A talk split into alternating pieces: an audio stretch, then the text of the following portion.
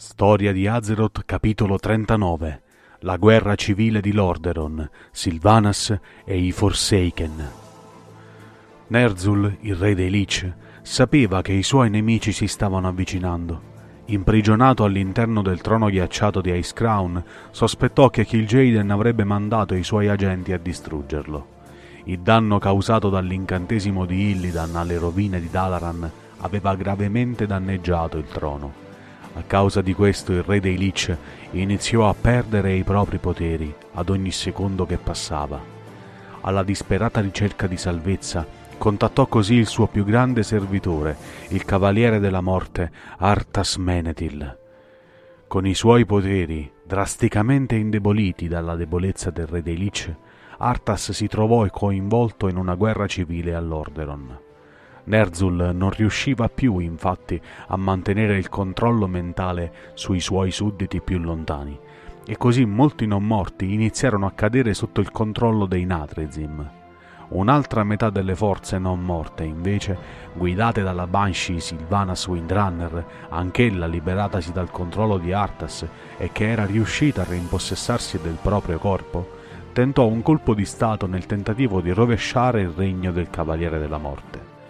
Arthas, chiamato dal re dei Lich e non nelle condizioni di affrontare ben due fronti ostili, fu così costretto a lasciare il flagello nelle mani del suo luogotenente Kel'Thuzad, mentre la guerra si espandeva in fretta in tutte le Plaguelands. Alla fine Sylvanas e i suoi ribelli, i quali si diedero il nome di Forsaken, riuscirono ad avere la meglio sulle forze dei Nathrezim, distruggendo anche le ultime sacche di resistenza dell'alleanza e uccidendo il gran maresciallo Geritosh, reclamando la capitale in rovina di Lordaeron. Costruirono la propria roccaforte sotto la città distrutta, ribattezzata Undercity.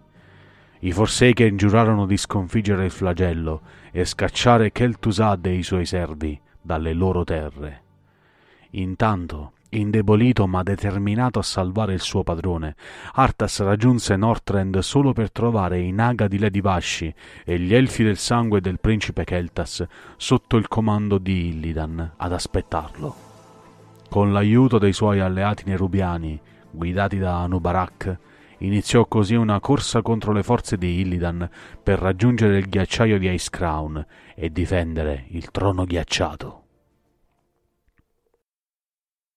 Grazie per l'ascolto, se questo WoWCast ti è piaciuto faccelo sapere con un like e un commento e ricorda, trovi un video nuovo ogni mercoledì e venerdì, ma per rimanere sempre aggiornato sui nostri contenuti iscriviti al canale, attiva la campanella di notifica e vieni a trovarci su Facebook, Instagram e sul nostro canale Telegram, trovi tutti i link in descrizione, alla prossima!